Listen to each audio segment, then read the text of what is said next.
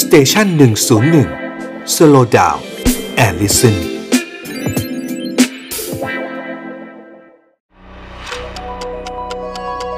Histofun พอดแคสต์เพราะประวัติศาสตร์เป็นเรื่องสนุก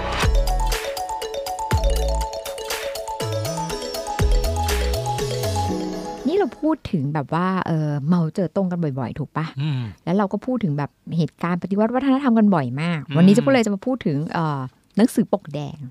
นะอืมคุณน้ำมนต์เคยได้ยินใช่ไหมเคยได้ยินเออนะฮะว่าเหล่าบรรดาพวกเอ่อ Red Guard เนี่ยใช่เขาจะต้องพกอันเนี้ยติดตัวไว้เหมือนเป็นถูกคัมภีร์ประจำตัวอะไรอย่างเงี้ยเลย ถูกถูกจนเขามีชื่อเลยนะเขาเรียกว่าเหมา Little Red Book ใช่ไหมคะอ่าก็คือครับเป็นแบบเขาบอกมันเป็น เปลเออ item ถ้าพูดอืมสมัยนี้อืมคือเป็น item สำคัญของสาวพกของเหมาอ่าในยุคนั้นเลยในอ่าช่วงนั้น ถามว่าถามว่ามันสำคัญยังไงเขาบอกหนังสือหนังสือปกแดงเนี่ยเขาบอกว่ามันมันมีชื่อเต็มๆนะคุณน้ำมนต์ว่ามันคือคติพจน์จากประธานเหมาอ่าประประธานเหมาเจ๋อตงแหละ มันก็ถูกตีพิมพ์ขึ้นนะคะ ครั้งแรกเนี่ยเขาบอกว่าประมาณปี 1964 ช่วงช่วงต้นปีเลยนะคะ โดยคำสั่งของกองทัพปลดปล่อยประชาชนหรือ PLA ในสมัยนู้นเนาะอ่าคือเขาก็เหมือนกับว่าผลิต ผลิตเอ่อหนังสือฉบับนี้ขึ้นมาอืมโดยเอาคติพจน์ หรือว่าสิ่งที่ประธานเหมาอยากจะแบบให้ให้เรียกว่าไงดี ให้คนร่วมอุดมการณ์เนี่ยปฏิพฤติปฏิบัติตามซึ่งนะก็บอกคะอันนี้รวบรวมมาจากสิ่งที่ประธานเหมาเคยพูดเอาไว้ตามที่ใช่ต่างใช่ๆหรือไม่ก็ให้โอวาทอะไรอย่างเงี้ยใช่ไหมครับถูกก็คงเหมือนคำคำขวัญหรือสิ่งที่แบบพึงปฏิบัติเราอ่าเราถ้าเรานึกถึงยุคยุคถ้าเป็นคนไทยเราคงนึกถึงแบบว่า อะไรนะเออสมัยจอมพลปอใช่เหรอใช่ประมาณอย่างนั้นแหละค่ะ แบบว่าผู้ผู้หญิงจะต้องใส่หมวกอ่าอ่าผู้หญิงจะต้องาทำนั่นทำนี่อะไรอย่างเงี้ยคือเหมือนเป็นการให้แบบเรียกว่าอะไรอะให้ค่านิยมแบบใหม่อืมกับคนในสังคม เพราะฉะนั้นการจะตอกย้ำมันก็คือก็ต้องแบบพูดกันซ้ำๆแล้วก็อืมเขียนเป็นแบบว่าต้องอย่างนี้อย่างนี้อย่างนี้อืมขึ้นมาอืมใช่ไหมคะคราวนี้วัตถุประสงค์สำคัญอย่างที่บอกคือเขาก็ต้องการจะเผยแพร่ค่ะอืมอุดมการณ์แล้วก็แนวคิดของประธานเหมาเนี่ย ให้คนจีนเนี่ยทุกคนเนี่ยรับทราบเหมือนเหมือนๆกันอืมซึ่งมันกลายเป็นบทบาทหน้าที่ของกระทรวงวัฒนธรรมจีนเลย เขาก็รับหน้าที่มาจัดพิมพ์แจกจ่ายอืมเขาบอกว่ามันมันถูกแจกจ่ายไปนับสิบล้านเล่มเลยนะคะอืมทั่วประเทศในยุคอืมนั้น ก็มันก็คงเป็นยุคเราต้องเข้าใจว่ายุคนู้นมันยังไม่มีทีวีเนาะอืมมันยังไม่มีวิทวิทยุนี่มีหรือยังจะไม่แน่ใจ น่าจะมีแล้วแหละอ่าอ่าแต่ว่าเพราะเรื่องการที่แพร่หลายไปได้แบบ ก็คือสิ่งพิมพ์นี่แหละมันไปได้เร็วเร็วแล้วก็แบบว่าเรียกว่าไงเดีย เห็นเห็นเห็นได้ซ้ำกลับมาเปิดอ่านใหม่ได้อย่างนี้ใช่ไหมคะเขาบอกในนี้มันก็จะรวบรวมบทความนะคำคมแล้วก็คติพจน์คติพจน์ก็คือคำพูดแบบที่แบบปัดเหมาเชื่อว่าควรจะทำยังไงเนี่ยอ่าเขาว่าตั้งแต่ช่วงทศวรรษที่ 1930 จนถึง 1950อ่าก็คือเขารวบรวมขึ้นมาเลยเขาบอกว่ามีมากกว่า 200 เรื่องนะคะอืมแล้วตอนหลังนี่เขาเพิ่มไปเรื่อยๆ จนกลายเป็น 400 เรื่องคุณอืน้ำมนมต์อ่าอืมเขาบอกว่าเดิมทีเนี่ย อย่างที่บอกตอนแรกมันมี 200 เรื่อง เขาก็บอกว่าหนังสือเล่มเนี้ยมันก็คือถูกตั้งชื่อตอนแรกว่า 200 คติพจน์ของประธานเหมาอ่าอ่าครับ แล้วเสร็จแล้วพอปฏิวัติวัฒนธรรมเริ่มขึ้นอย่างที่เราทราบๆกันในปี 1966 ใช่ไหมคะ ไอ้หนังสือตัวหนังสือปกแดงเนี่ยค่ะ มันก็กลายเป็นสัญลักษณ์ ที่สื่อถึงความจงรักภักดี ที่เลกการ์ดมี แล้วก็อืมฝักใฝ่อุดมการณ์ที่มีต่อประธานเหมาครับเพราะฉะนั้น ถ้าคุณแบบว่ายึดถือเหมาคุณอืมต้องมีต้องมีเลต้องพกติดต้องตัวพกติดตัวไว้ไว้ท่องจำเอาไว้ เวลาใช่ว่างๆก็มาเปิดดู ถูกอ่าแล้วเขาก็จะแบบเป็นการเชิดชูบูชา มันก็แบบมันเป็นแบบลัทธิแบบเหมือนบูชาตัวบุคคลอะจริง ๆ เหมือนคัมภีร์ใช่ทางศาสนาเลยนะ ใช่ทำให้เป็นแบบนั้นเลยอ่าเขาเชื่อว่ามันก็เป็นวิธีการแบบว่าเปลี่ยนค่านิยมและความเชื่อของคนแบบให้มันยิ่งใหญ่แบบนั้นเลยใช่ไหมคะจนเขาบอกตอนหลังมาเนี่ยเมื่อเหมานะคะ เสียชีวิตลงในปี 1976อะค่ะ กระแสมันก็เริ่มลดลง ก็อย่างอย่างที่เรารู้อะค่ะว่าแบบเจ๊ว่ามันไม่ใช่เรื่องว่ากระแสความนิยมอะไรลดลงหรอกเพราะว่าอย่างที่เราบอกว่าการปฏิวัติวัฒนธรรมอะมันนำมาซึ่งความสูญเสียมากมายกับอืมสังคมอืมจีนใช่ไหมคะ เพราะฉะนั้นผู้นำคนต่อมาอย่างเติ้งเสี่ยวผิงอะเขาก็เลยประกาศแบนหนังสือปกแดงอืมค่ะ เพราะว่าเหมือนกับมันก็เหมือนกับเป็น มันก็คงเป็น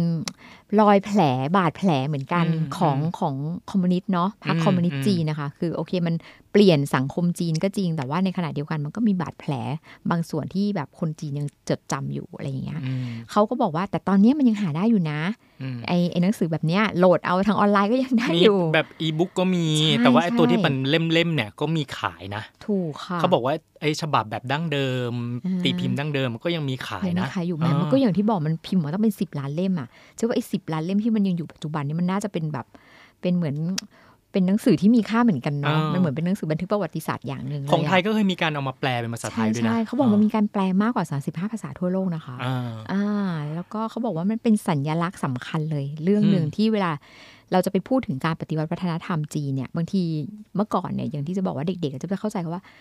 มันใช้คำดีอะคุณน้ำมนต์ปฏิวัติวัฒนธรรมจีนจะเข้าใจว่าสถานการณ์มันดีอะอืมเราไม่รู้หรอกว่ามันสร้างรอยแผลบาดแผลอืมยิ่งใหญ่ไว้ขนาดไหน เพราะฉะนั้นถ้าเราอยากไปรู้ความคิดทัศนคติค่านิยมความเชื่อของเหมา เราก็ต้องไปกลับไปอ่านหนังสือเล่มนี้ถูกไหมหนังสือเล่มนี้มีอยู่ประมาณถ้าผมจำไม่ผิด 35 บทหรืออะไรเงี้ยนะฮะค่ะลองไปดูนะฮะมันเขาก็จะแบ่งแต่ละบทเนี่ยก็จะพูดถึงเอ่อหัวข้ออาแยกๆกันไปเลยค่ะอย่างเช่นบทที่ 30 พูดของ เรื่องของเยาวชนอ่ามันก็จะมีเป็นหมวดหมู่เยาวชน ก็จะค่ะมีคำพูดของของประธานเหมาเนี่ยเกี่ยวกับเยาวชนเนี่ยเต็มไปหมดอ่ายยกตัวอย่างอย่างเช่นค่ะบอกว่าโลกนี้เป็นของพวกเธออ่าเช่นเดียวกับพวกเราค่ะแต่ในการพิจารณาล่าสุดอืมโลกเป็นของพวกเธอเท่านั้น แล้วเป็นของพวกเธอเท่านั้น ไม่ใช่พวกเราพวกเราคือหมายถึงว่าคนทั่วไปอ่าผู้ใหญ่ด้วยอ่าอ่าหมายถึงว่าเลดการ์ดเท่านั้นอย่างนี้เหรออ่าคะของพวกคนคนหนุ่มสาวอะค่ะพวกเธอคนหนุ่มสาวเอ๋ยผู้ที่เต็มไปด้วยพละกำลัง และความมีชีวิตชีวาและบานสะพรั่งค่ะเชกเช่นดวงอาทิตย์ยาม8 9โมงเช้าอืความหวังของเราอยู่ที่พวกเธอค่ะโลกนี้เป็นของพวกเธอ อนาคตของจีนเป็นของพวกเธออืม คิดดูสมมติถ้าเราเป็นเด็กนะเราในว่ายุครู้นั้นสึกนะเราแบบรู้สึกว่าโอ้โหแบบไม่มันจะเชื่อเลยว่าแบบพอฟังคำพูดอย่างเงี้ยก็เลยเออทำให้ว่าค่านิยมคอมมิวนิสต์มันทำไมถึงถูกเผยแพร่อ่าเพราะว่าคนที่เหมือนว่าสมมติเขามีความเชื่อในอ่าความในความคิดของเหมาหรืออุดมการณ์แบบเหมาอะค่ะแล้วเขาคือตัวที่จะส่งต่อความเชื่อเนี้ยไปยังสังคมอะเออคือเขาคือแบบเป็นผู้นำสังคมใช่ไหมเพราะอ่าโลกเป็นของคนรุ่นใหม่ถูกปะครับอ่าใช่มันมันมันอาจจะถูกสร้างพลังแบบนั้นอืมหรือในบทที่ 22 หมวดหมู่เป็นเรื่องของวิธีการคิดและการทำงานอะอืมยกตัวอย่างนะ ประธานเหมาก็เคยพูดเอาไว้ บอกว่าความคิดที่ถูกต้องมาจากไหนกันค่ะพวกมันร่วงลงมาจากฟ้าไหม ก็ไม่อ่าพวกมันกำเนิดมาแต่เดิมในจิตใจไหม ก็ไม่ค่ะแต่มันมาจากการปฏิบัติทางสังคมเท่านั้น นั่นคือ การดิ้นรนพยายามเพื่อการผลิต การดิ้นรนทางชนชั้น และวิธีการทดลองทางวิทยาศาสตร์ อ๋อ มันเนี่ยก็สะท้อนเนาะว่าหนึ่งเขาเชื่อในวิทยาศาสตร์อ่าถูกไหมคะ เชื่อเชื่อว่าแบบว่า การจะเปลี่ยนแปลงสังคมได้อ่าหนึ่งต้องใช้วิทยาศาสตร์ ถูกใช่ป่ะแล้วก็ต้องใช้การพยายามอ่าถูกไหมคะ คือมันมันมีความหมายซ่อนอยู่คือเขาไม่เชื่อในเรื่องของของศาสนาใช่ความเชื่ออะไรแต่แบบใช่แต่ดั้งแต่เดิมใช่อะไรอย่างเงี้ยถูเนาะกเพราะฉะนั้นเพราะสมัยก่อนคนจีนเขาจะมีการไหว้เจ้าใช่ไหมอ่าในยุคนี้ก็คือล้างทิ้งหมดใช่ถูกไหมคะอืมอะใครที่อยากจะแบบศึกษาแนวคิดแต่ว่าไม่ไม่บางอ่านแล้วก็จริงจริงจริงบางบางเรื่องมันก็ดีนะ มันก็เหมือนกับว่าอ่ากระตุ้นให้คนแบบว่าเปลี่ยนอะคือเหมือนกับว่าถ้าเกิดเรายึดถือค่านิยมแบบ แบบเดิมๆ มันก็คือเหมือนกับการเรียกเขาเลยกว่างมงายใช่ไหมคะอืมหาเหตุผลไม่ได้อืมเจ๊ว่าเขาคงเป็นการจุดประเด็นว่าทุกอย่างมันต้องมีเหตุและมีผลมไอ้ที่บอกให้ไหว้นั่น นั่นนี่นี่นี่โดยที่ไม่มีเหตุผลเนี่ยใช้ไม่ได้นะ